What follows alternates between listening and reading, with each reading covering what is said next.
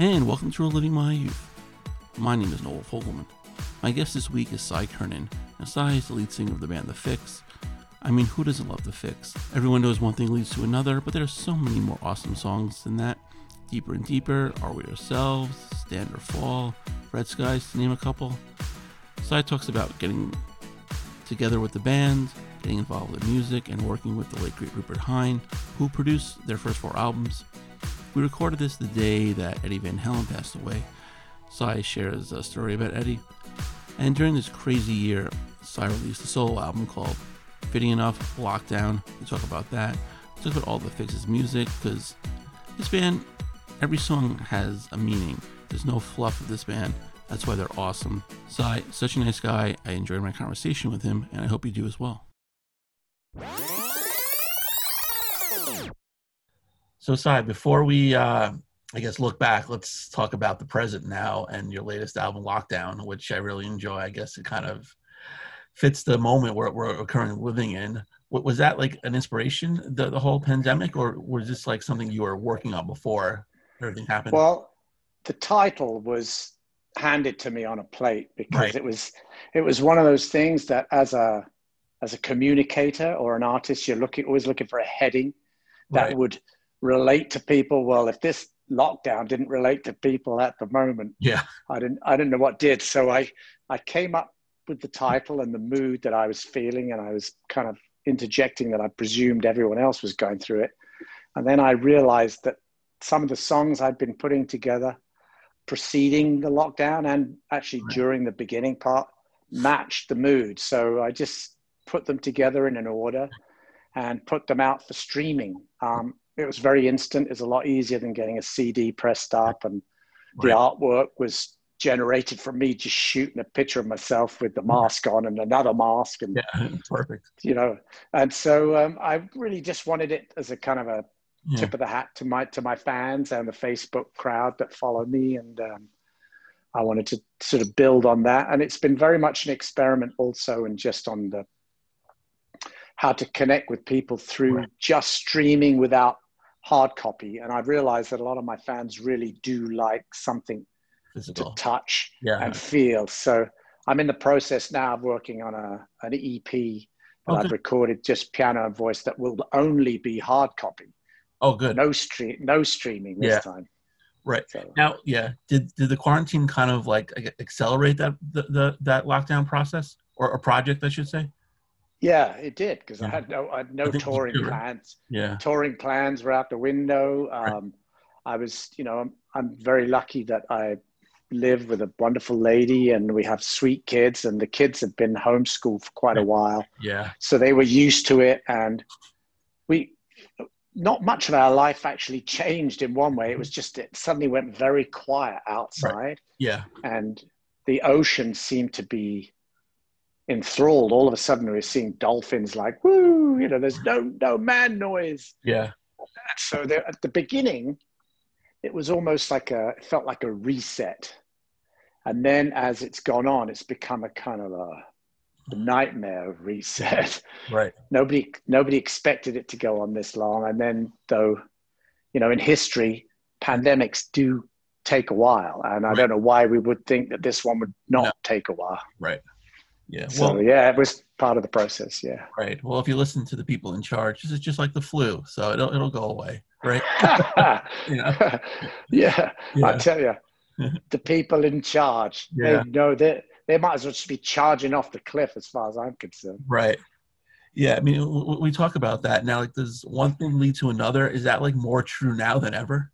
That song. Absolutely, absolutely. You know? Because it's just the wheel of time revolves, and we're yeah. just uh, we're living it. We're going to live it, no matter how good days, bad days. You can only get through them. Right. In the moment, and I, earlier you spoke about you know looking back at the past, but we can only do looking back at the past now. Right. In the same way that we can only look to the future yeah. now. And when we get there, it'll be another now. So one thing leads to another is kind of a moment yeah. encapsulated in existence for me. That's what it's become. Right. yeah. Absolutely. And you mentioned before, you know, how lockdown was basically just a treat for your fans to get out there streaming, you know, nothing, you know, physical. Has the industry like I know it's changed so much, but a band like you, you, you know, you, you know, solo artist and a band like The Fixx who released, you know, ton of CDs, ton of album, vinyl, really. How how has it changed for you, in, in particular? Well, it's changed that the value system of it has changed. Is that the majority of our income from recorded music has pretty much yeah d- dissipated, apart from licensing income, um, and then that's on the other side of it, the live revenue stream and our livelihoods has become more that. So yeah. can't complain. It's not like we ever expected to make a living out of doing something we love. We were just very lucky. Right. And so, and the biggest payoff for guys at our point in our life was to get out and see people still turning up. Yeah. And that that is the gift. And so we were really getting a good roll going the last few years. Then along came the lockdown and cancelled what was going to be mm. our, our, big our biggest tour on paper for 20 years. Because oh. we'd we'd been working it and working it and working it and we were going to go out and do like 50 dates and then back out this Christmas for another 40 shows. Right. You know, we were so looking forward to it. So it's kind of we've had our wings clipped both sides. The right the rev the revenue from the recorded stuff doesn't come through anywhere. Now we can't work, so we're kind of in the same boat as many people. Right. Um, I've never been one to really save my money. No. so, so yeah, don't don't live in that world, you know. Yeah. So it's it's like hand to mouth, and it's yeah. it's not it's not that it should be any other way, but yeah. it just gets you oh I know it's panicky, you know. Yeah, it's scary. I mean, I've been able to work from home since March, so I'm I'm thankful that I I, can do yeah. that.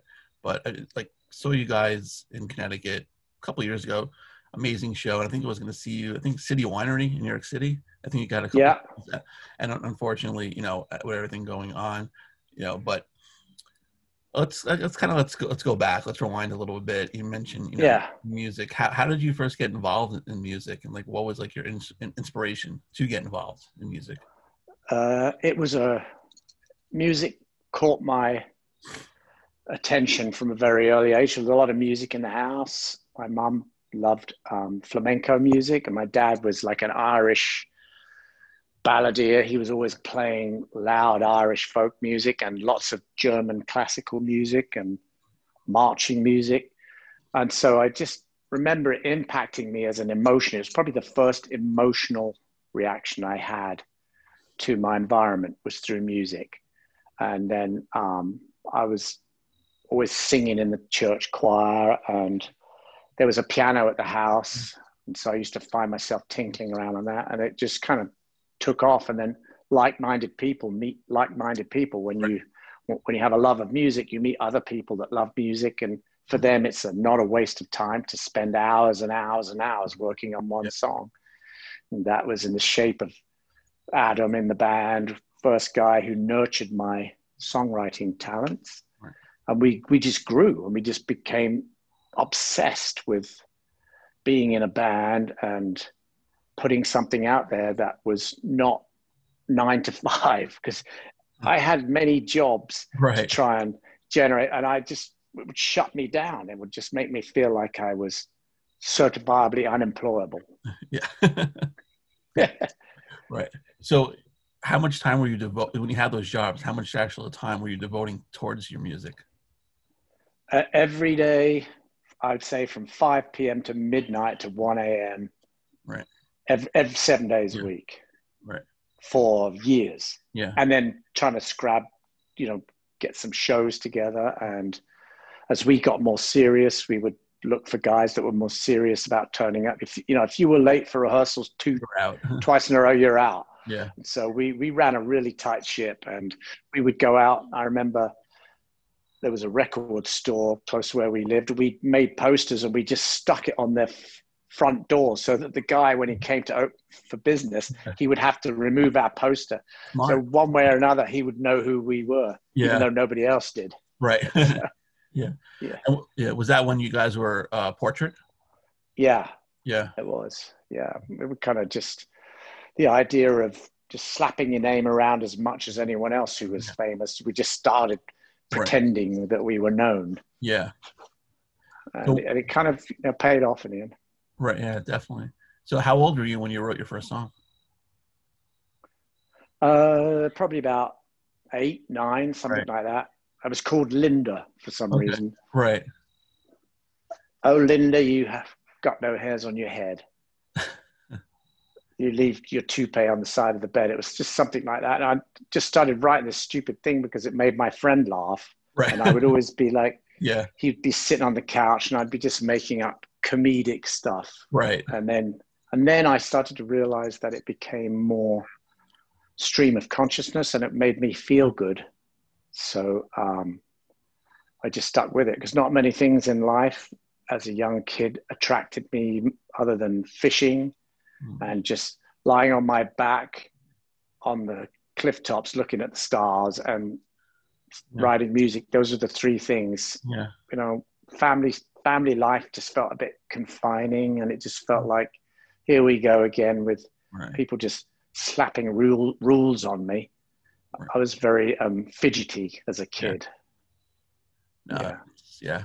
Uh, Most kids usually are. yeah. Definitely. But did you get a lot of inspiration, like for songs by fishing and like kind of looking out at the stars? yeah, I mean, I didn't know what inspiration was. I just knew Right. it was um, feelings, and um, I did start to feel that if you put yourself out there, you you transcend the kind of the confinement and the depression of just self-awareness you know if you're if you're nobody and you just keep constantly keep thinking you're nobody that's all that that's just going to obs- it's going to be obsessed with this feeling Yeah. so i would escape that kind of confinement of self-doubt and fishing was one of those things where you'd be like there was a sense of magic for me you know out in the elements and the wind blows and you get a bite and it's all like ooh you know it's just Yeah. catching a song is very much like that you just put yourself out there write a song Right. you don't know what you're going to catch but comes Right. or it or it doesn't Yeah. Well, how many songs, like a fish, how many songs did you actually have to throw back because it wasn't working? most of them it's just- one that, that's of the right size that you can take home for your tea right.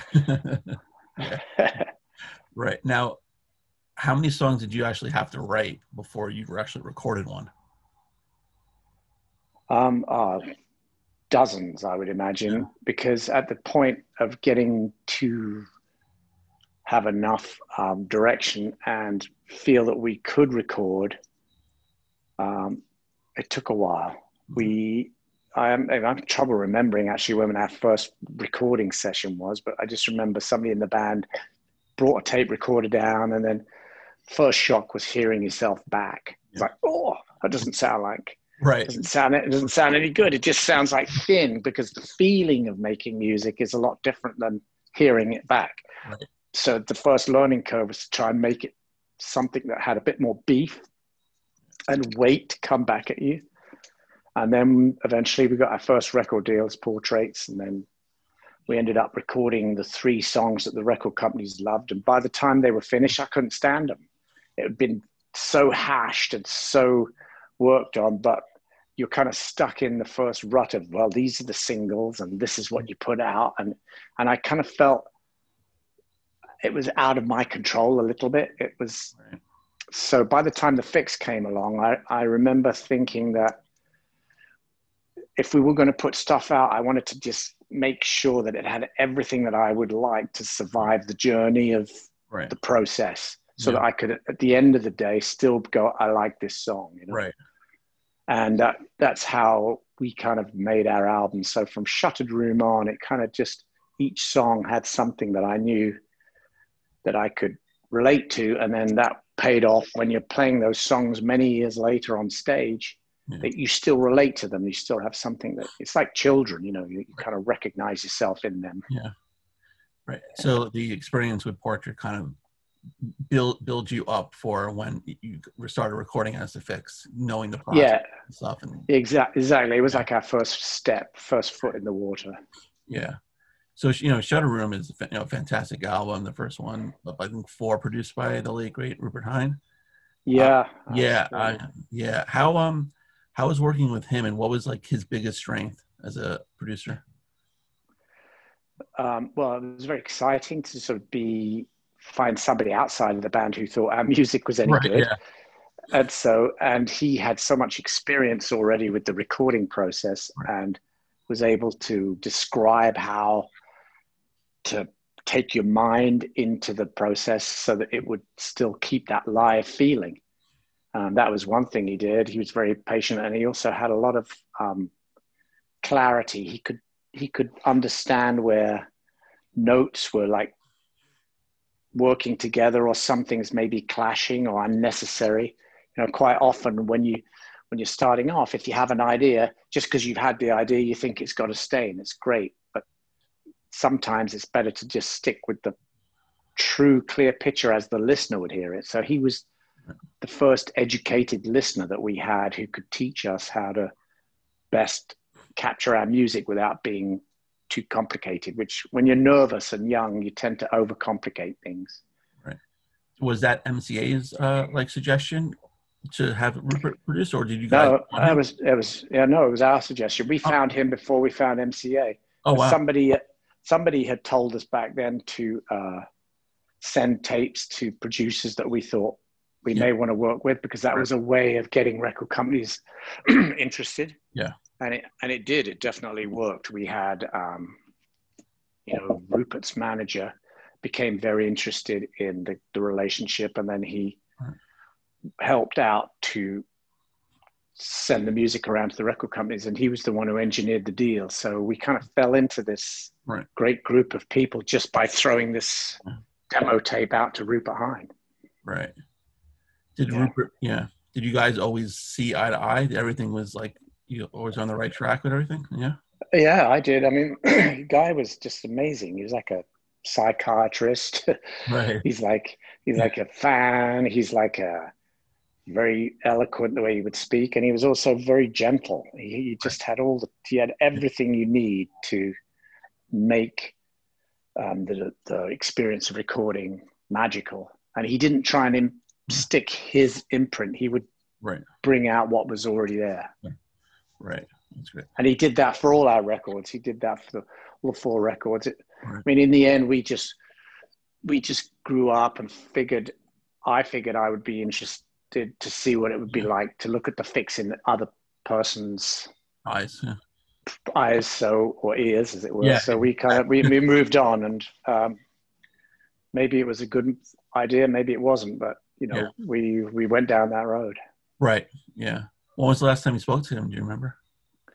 Uh, yeah, I spoke to him um, a couple of years ago, I mean, uh, before he got very sick. Yeah.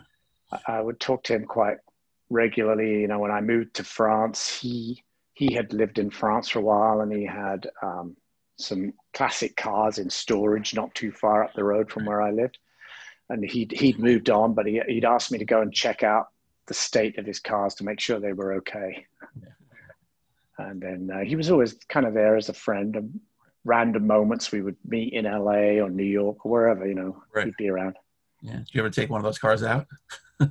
I did, yeah, Yeah. Nice. yeah, yeah, Did very know- nice. Did he know about it? uh, yeah, actually, it was always when he was there. Oh, it was okay. car mad. It was car mad. right. Uh, when I watched that uh, movie, uh, Ford versus Ferrari, Right. the Ford car that um, Christian uh, Christian Bale drives at the end, Rupert had that car, wow. and I remember him after recording session for the ink the ink sessions. He recorded all the best things are free for us and Crucified Yeah. we recorded that at Metropolis Studios in Hammersmith, Okay. and I was I was staying with my parents about eleven miles away, and he said, "Do you want a lift home?"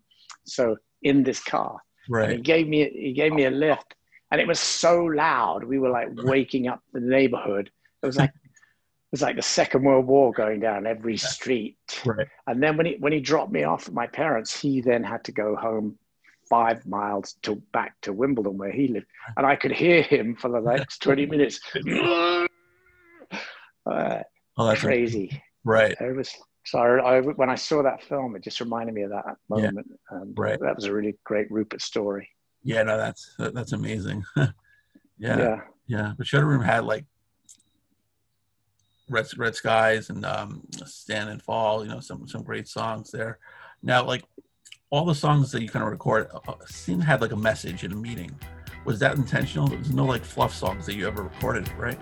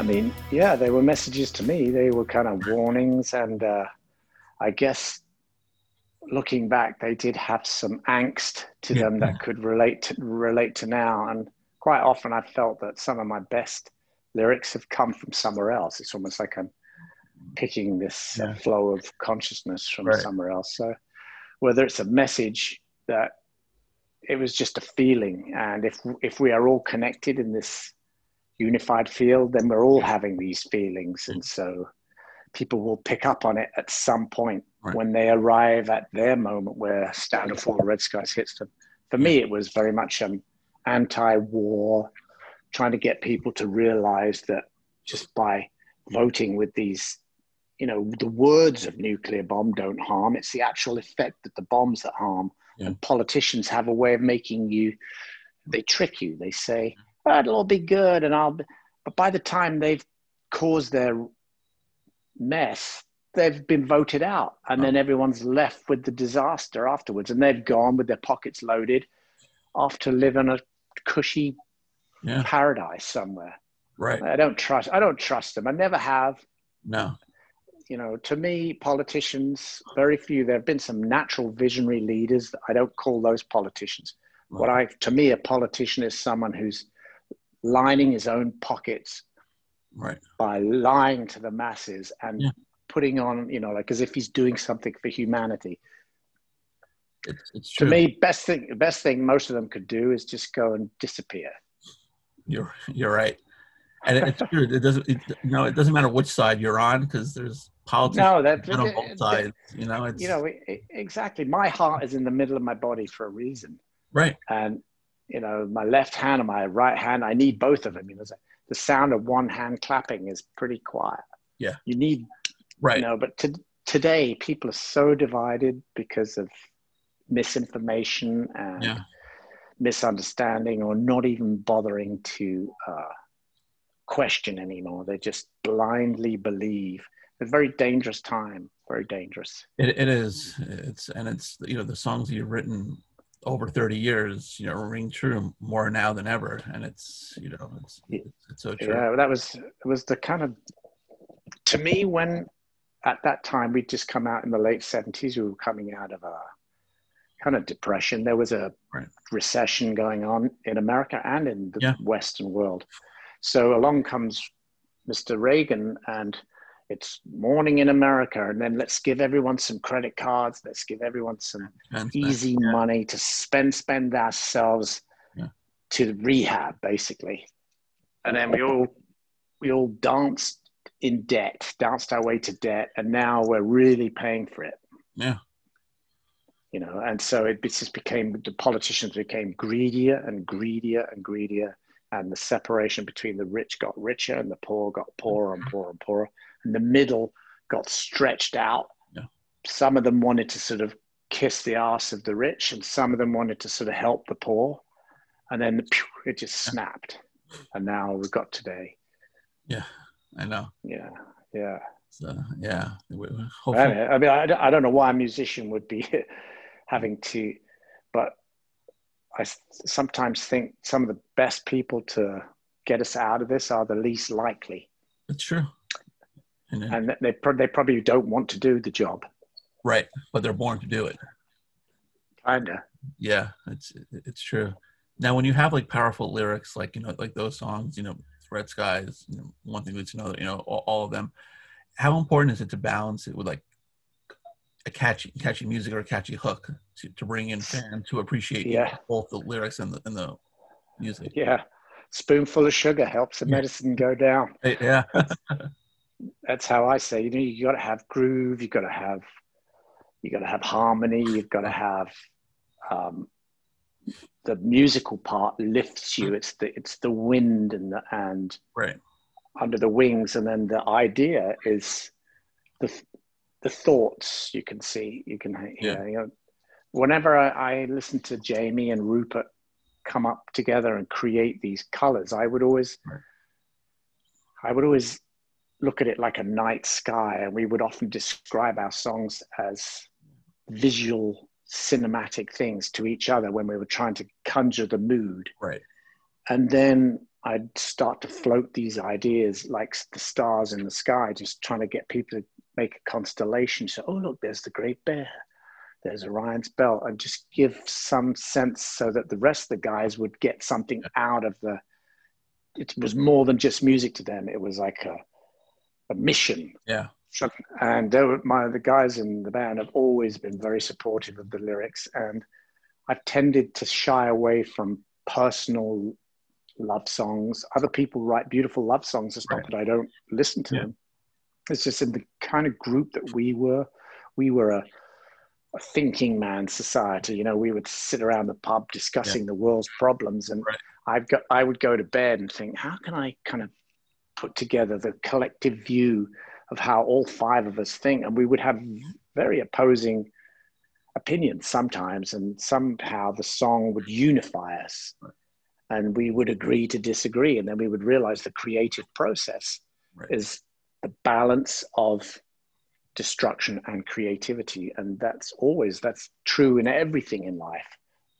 And so that's why uh, the fixed music resonates down the middle right now. We, we have we have fans from both sides of the aisle, and I, I love them both because they're fixed fans. I don't care about anyone's politics. Right. I just know that if you like the music, uh, you've got something in there that we can salvage. Right, it's true. Yeah. now, like music, like today, they don't really have strong messages. I feel anymore. Everything is just kind of catchy and fluff. Do you do you feel that way? Yeah, I do, but maybe I I think that because I've grown a little more mature and my my adolescent angst has waned, right? That I do, I don't resonate with the culture as much. I know that young people still pick up certain tunes that have triggers for them right. and represent who they are and their identity. Um, I think maybe the problem is a little deeper with cult of personality people become too famous too quickly and they don't realize that they're just being used as a kind of a fashion backdrop and uh, the song kind of comes and goes, and the kids are like suddenly realize, oh, but that was so yesterday. Now I'm into this. I hate that. There was no kind of sense of bringing who you liked last year with you into this year because oh, you'd be so embarrassed to turn up wearing yesterday's right t-shirt, fan t-shirt for that. And that's a sad thing because they'll look back and think, oh, that, but that was really me. Those were identities that helped me to survive certain part of my angst. Uh, so here we are now, middle-aged or whatever. We're kind of like we've forgotten more than we'll ever know. Right. Learn. Um, so it's a different thing. You know, this there are some great musicians around, and there's some music it just doesn't get Played. into our Yeah. yeah, it doesn't get played, doesn't get into our busy Right. sound bitten Yeah. rage anymore. You know.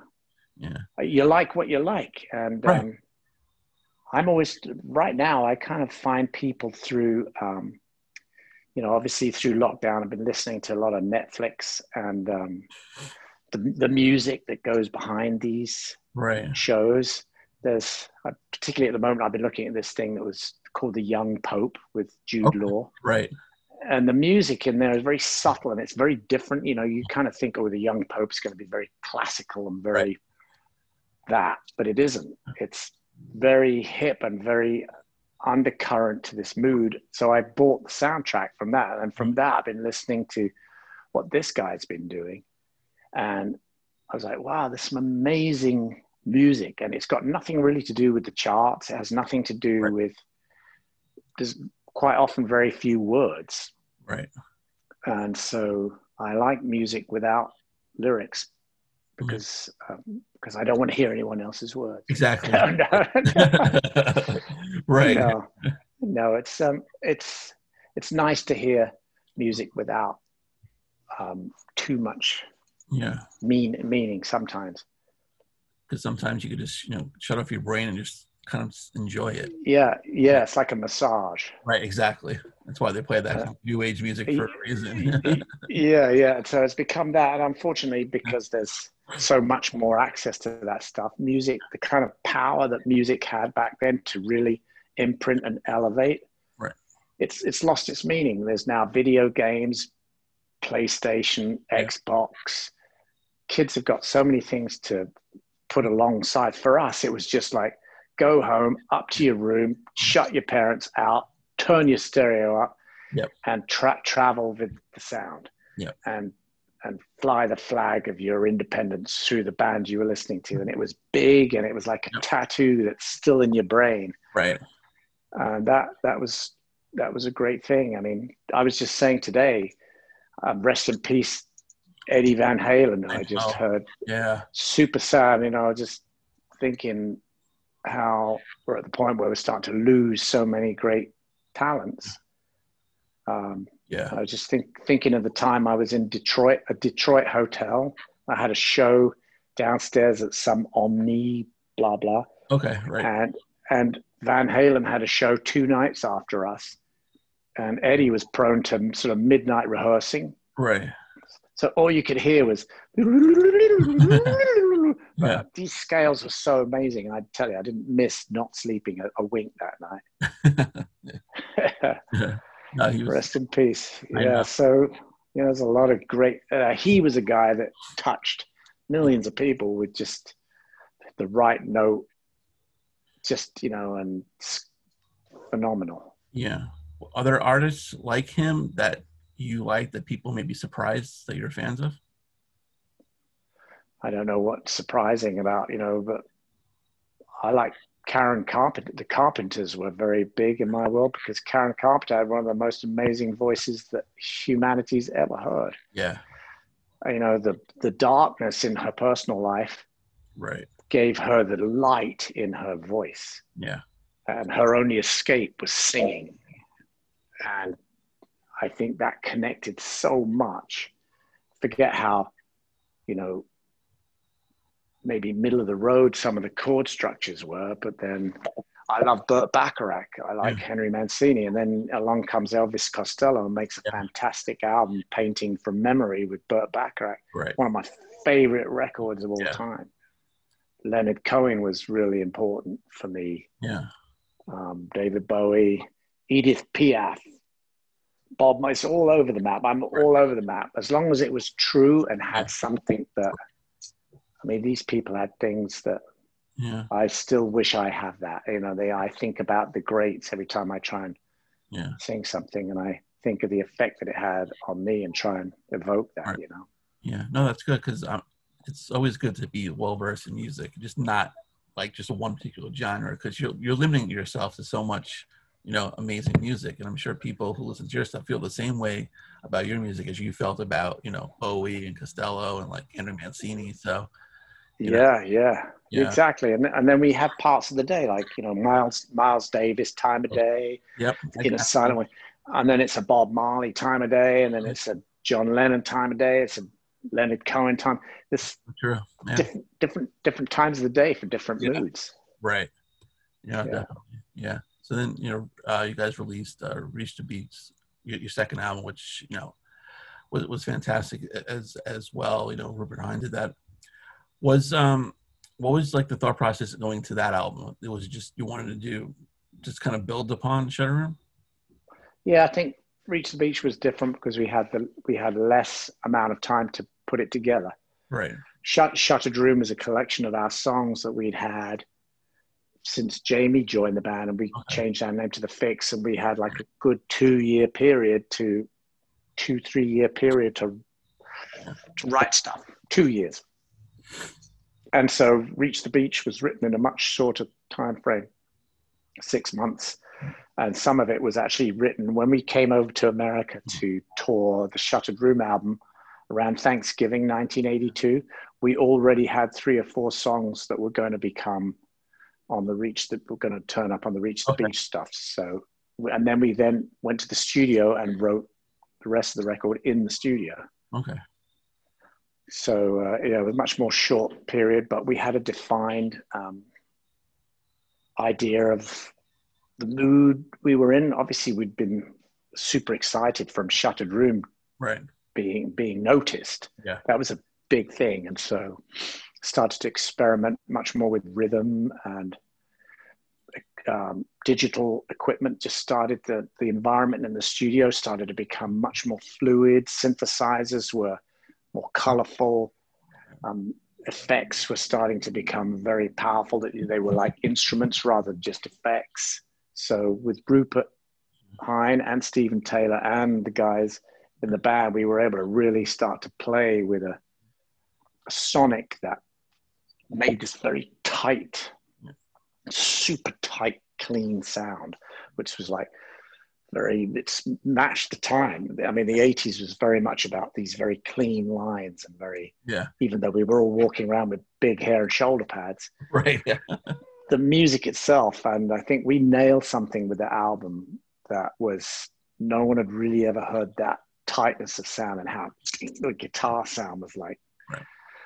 Soft glass that's like frosted glass and um, we had a lot of fun with that and so we knew we had something different when we put it out um, we didn't know how it was going to um, be accepted but we had a couple of things you know Saved by Zero was the first Right. single out, out of the back, and that kind of caught people's attention. They, they didn't quite know why. What was it about? This little, what, what's that mean? Saved by Zero. I feel like I need to know what that means.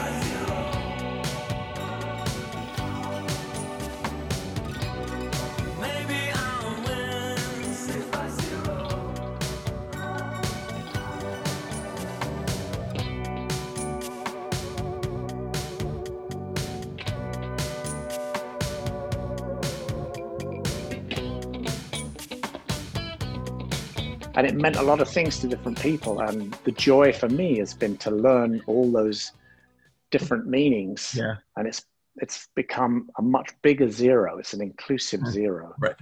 Yeah. And so there's that. And then one thing leads to another came after. There's almost like a, a, a word play. You start from zero, then you go to one. And then, you know, it was starting to build. It Right. wasn't very much like anyone else's music. We had our own very distinct sound. Mm. We were able to build on it. Uh, our personal lives are in complete tatters, which was which was great because that was rock and roll. Right. Um, but it, no, it was kind of a little weird. And then I think um, wherever there's a little bit of success, there's always a little bit of uh, Failure. Change. Change. Okay. So whether we all went through big changes during that record, Right. So and we're still together. The five of us are still Yeah. together. which is great. You can't say that for many bands from that Yeah. time, you know? Absolutely. Yeah, So- exactly. So what does Saved by Zero mean to you? Can't fall from the floor, really. Once you get to a point where your mind is still, Right. you've got absolutely nothing left in your mind, it's a place to grow from. It's a place where you can really hear that silence is a presence. Mm. And uh, to me, it's almost, well, it is, it's my sense of God. It's a sense of oneness with everything and everyone. And it's like lifting into the unified field of Right.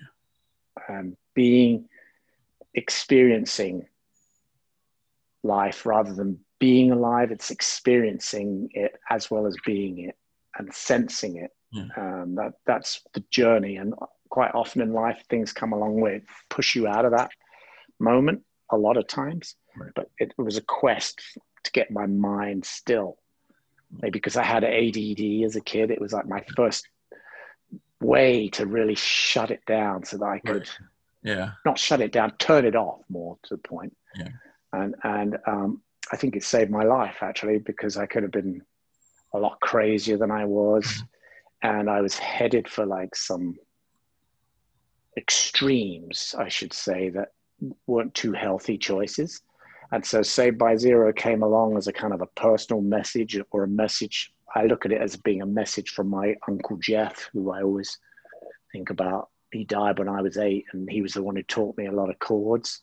I Right. think about him a lot. I thought it was like a sort of boof. It was like a an aura of safety that he put around me, and he was just, just think about this. Right.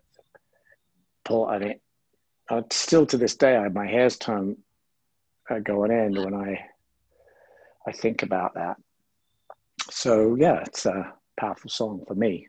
Right. Um, see, it feels a bit weird when I watch um, Fidelity Investments or Toyota use it Right. say by zero financing but you know what the song was written with a different emotion and Yeah. luckily i think uncle jeff took care of the fact that we have a little bit of we have some coins as well that we can make some money out of a song too so it's been it's been been a lifesaver actually Right. Oh, good. Yeah. Now I, I usually ask this at the end, but um, where's like the most interesting place you heard one of your songs on the radio? You mentioned "Saved by Zero being a commercial, but like, um kathmandu okay, yeah. Kathmandu um, i heard are we ourselves? Wow, coming out just random. Yeah,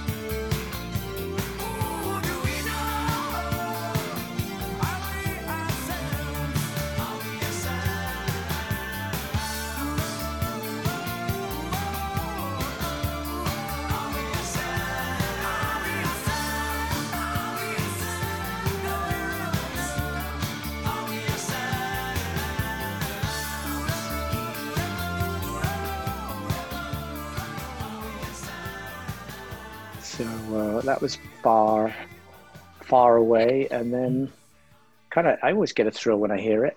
Yeah. That's good.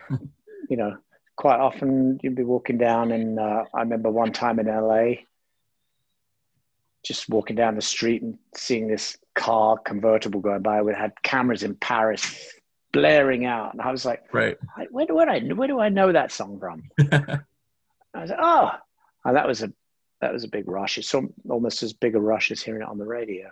right. Oh, that's, that's great. Yeah. Ah, the radio. I know. yeah. That. Who listens to that anymore? Unfortunately, it's yeah, yeah, exactly. bad. Yeah. Well, did you um think that one thing leads to another would be like your, your guys' biggest hit?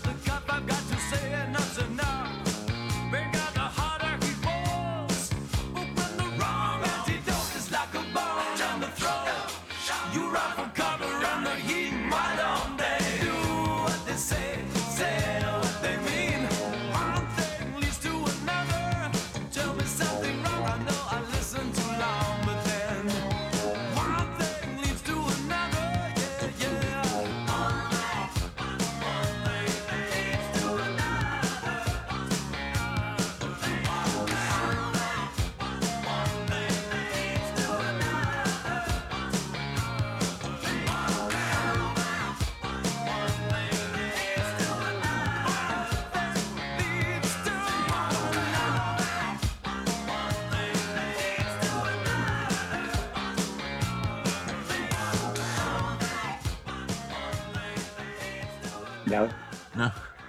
not really. I had no idea. had no idea. Um, you know, if you knew, it would probably you'd probably ruin it before you'd finished it somehow, and the confidence would overcook the cake, and it would just be you. You can't know the best things that are going to happen to you in life. If you do, they're not surprises, and if they're not surprises, they're just loops, loops of Yeah. Of entitlement rather than gratitude for of the surprise. Um, the problem also is is when you try after one thing leads to another to sit back and try and write something that's going to be as big as that. You're already a slave of the success then, Right. Yeah. and that that can mess with your head chasing success. So at some point we, I can track our career by the time we come after Reach the Beach with Phantoms. Yeah. You know the the pressure from on ourselves that Sure. we put on ourselves and the record company to come up with something as big was just ridiculous. Yeah. Why? How, how could you? So that's why I, I called it Phantoms. It just felt like it was a darker Right. journey. The things had started to go ooh, ooh, a little weird, um, but it was still a very creative time. So as a band, we enjoyed that, and then but then Walkabout comes out after that, and again, the record company's still trying to chase something where we're you know multi-platinum albums to gold albums to oh you just missed the you just missed the mark on that one, but we love you and you know for us it was still gravy to me, the fact that I sold enough records to just get one copy to give to my mum was like success. Right. yeah. But was there ever like tension between you, you guys and the record company about that or no? Um, a little bit, a little bit. I think we we ended up, you know, MCA had kind of pushed through a few times with. They were very patient with us, and they and they start to look for the next new big thing, and their attention's waned. But then when another record company wants you we were lucky. We had a, a guy called William Wittman who was producer, who was also signed as an A&R guy to BMG. He really, really appreciated the Fixx. Right. And so he came and asked us to leave MCA. And so there's a big legal thing where we were able to leave MCA and go on to BMG. And we made Calm Animals. And it was, luckily, it was just at the time when I was starting to get curious about what the Fixx would sound like with a different producer. I'd also started writing songs on guitar Right. instead of um, piano. Jamie's a very good guitar teacher, so he taught me a few things that I was able to start expressing myself in a very simple way on the guitar. Yeah. And that worked well with Bill Wittman's kind of tastes. And we developed a really good relationship. Um, much more a much longer time period. We were writing and writing for a year, two years before we actually recorded Right. Calm Animals. Um, but it was a fantastic effort. I really enjoyed making that record with him. Yeah. And No. looking looking back, some of the songs that I really love singing live are those songs on Right. that record. No, it's so um, yeah. it's really re- really good. Now, those albums, were you like aware that they would? I mean, as great as they are, you know, critically, I guess, and you know, for yourself, but like not kind of transforming that into you know record sales.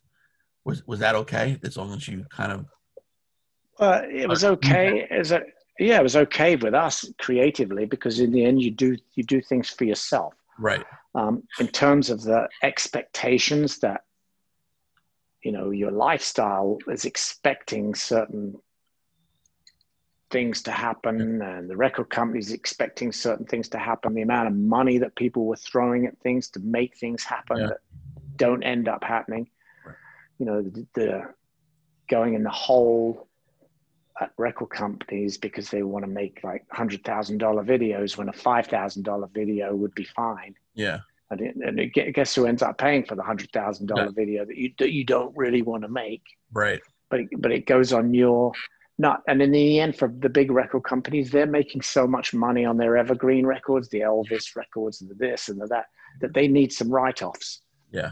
So it's a mutually beneficial feeding ground. You can have creative music curation. You can develop artists, and if they don't quite sell, it's okay because you can write it off against the stuff that's going to sell forever and a day. So that was a good relationship. And maybe at the time I kind of thought that as a bit of a cynical thing, but looking back, Yeah. that would be an amazing thing to be happening now. It would be great if iTunes actually put some money back into developing younger artists. Maybe we, we would be listening to some great artists Yeah, I'm sure. there are there are some great artists out there, but the way that it gets nurtured, not so many get through the Yeah. the the process.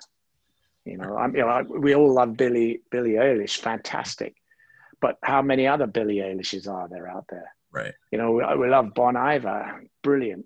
Yeah. How many other great Bon Ivers are out there? Mu- you know, music isn't rocket science. There's a lot of people that have the key Right. to sounding great and Yeah. writing good songs. They just don't get heard.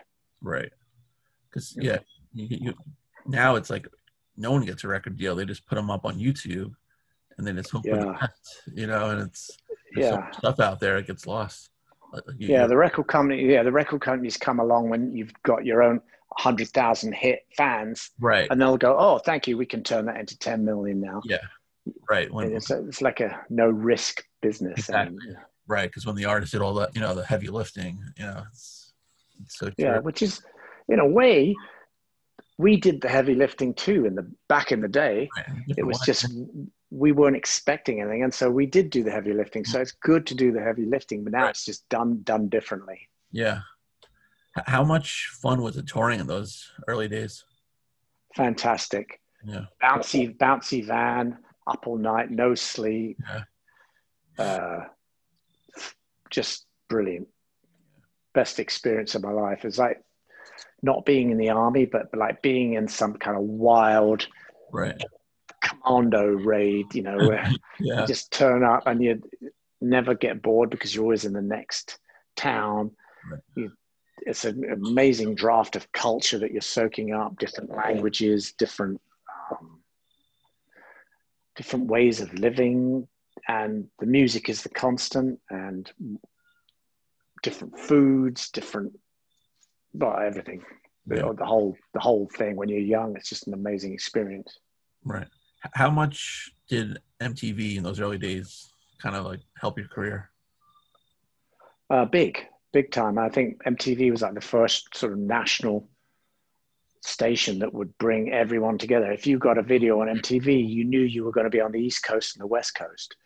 Whereas up until then, you'd you know you'd have a radio station, you'd break out of a market, and then you'd Right. work to another market. We had that happen both times. We kind of had Lost Planes was working out of Boston That's right. off WBCN, and then then Red Skies came out, and that was working through the radio. But then once Down to Fall had hit, MTV was really plugging away. And I, I know Video Kill the Radio Stars was like the number was the first video ever played. Yeah. But we were right behind them on the playlist, and I can remember being in New York and seeing our Stand and Fall video like going going like 14 times a day because they didn't have enough content to fill 24 hours. Right. And we were getting, Yeah. yeah. yeah, I mean, we were getting slammed on that thing. So it was amazing. And so you could just see that the record sales were kind of going like this. And then suddenly went, whoosh. and then when we came out with the Reach the Beach, it was a different Right. game altogether. Right. Yeah. Did uh? I don't know.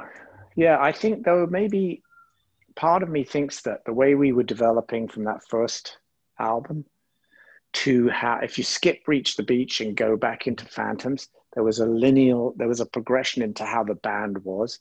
Right. Suddenly, suddenly MCA kind of saw us as a pop band for a couple of years, Yeah. whereas we never we never saw ourselves as that. Right. Yeah, we we did play the game and we got Right. caught in that that whir of it, wa- it was fun but it wasn't really what the band was about and by the time we came to our senses late phantoms touring we started to get deep again and the record sales were going down because the record set, record company was looking at us as a pop vehicle and we were more and AOR radio was suffering because MTV was king and dictating playlists Right. so radio stations were changing their formats.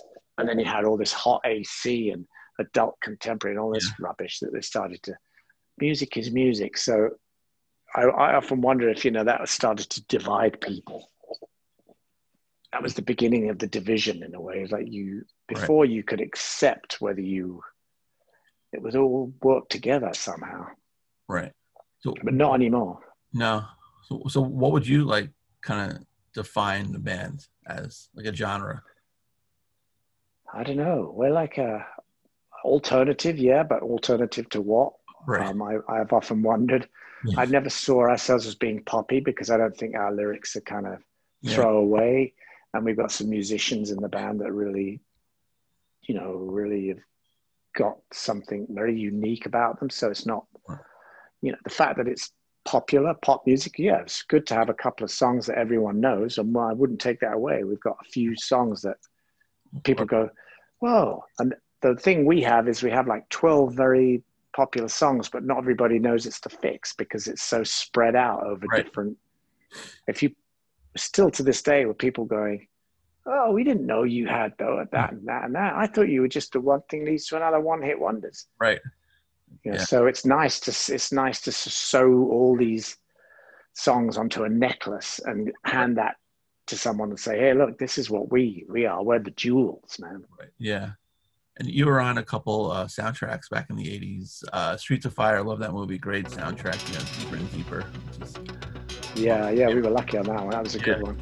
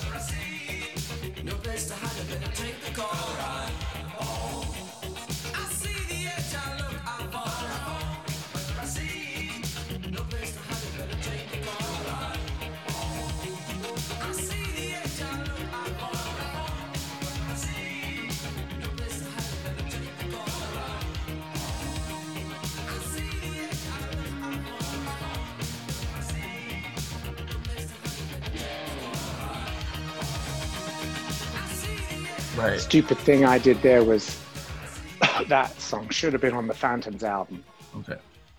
but I kind of made the call and said, "Oh, we didn't write it in the same concept as Phantoms album, so we'll leave it off." Duh. Had Yeah. we had we had that on the album, I think Phantoms would have outsold Reach the Beach. Wow. Yeah. Cause yeah, because that soundtrack was was fantastic. There was a lot of other you know great bands that probably would have definitely helped. Uh, Yeah. Also, they, they we also were offered um, "Don't Don't You Forget About Me." oh wow. by Keith Keith Forsey offered us that soundtrack, and then we Right. I was like, no, I don't feel like doing it. And then Simple Minds went it did it and had a huge hit with it. Right. That was great Curnin business spirit. I know. Yeah. Yeah. What if? what, what if? Yeah. And then uh, the Fletch soundtrack with uh, letters to both sides.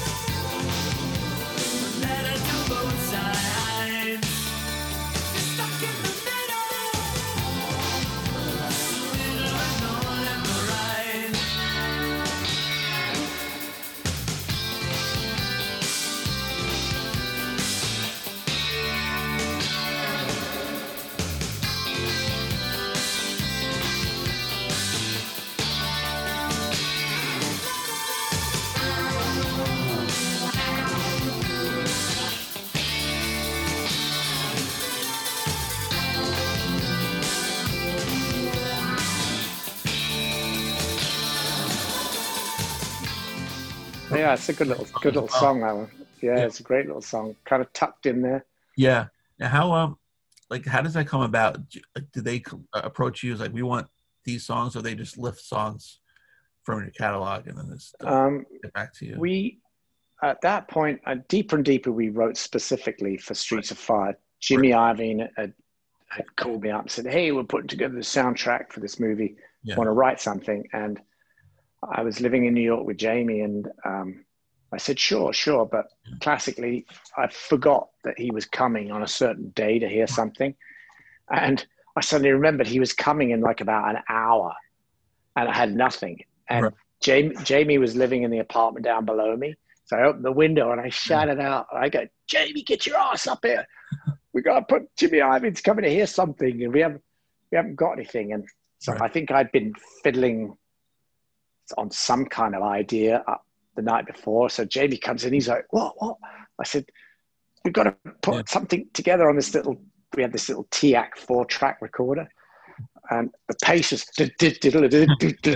It's like the nervousness. It came out. We just managed to get like three tracks put together and right. have an idea. And Ivy walks in, and he's like, because he's a smart guy, he can recognize that something's going to be good or bad from just a demo. And so he goes, Yeah, oh, that's going to be good. okay, well, we'll do it. And I was like, Oh my God. And Wow. so we went on from that. And then, and that, but that is how Jamie and I often worked. We would get these 10 minute Right. mad moments and then we would go out stretch it out and get the rest of the guys in one thing leads to another same thing that's 10 minutes to write that song Wow. I know the rest of it it took days to f- get it Right. sounding thing but to get the initial fish out on the hook and out the water Right. was was he and i so you know, again, we had no idea what was coming, and uh, some of our best stuff comes that way. Right. Wow. Yeah. Right. Yeah. I'll end you with this. Uh, first, the the first place you heard one of your songs on the radio. Remember where you were? Yeah, I was sitting at Farmyard Studios with the guys. We'd um, recorded some people, Okay. and uh, we were told that we'd recorded that and we were still finishing the record, but the single was ahead of the time in England. So they told us it sounded great. I nearly choked on my food. That's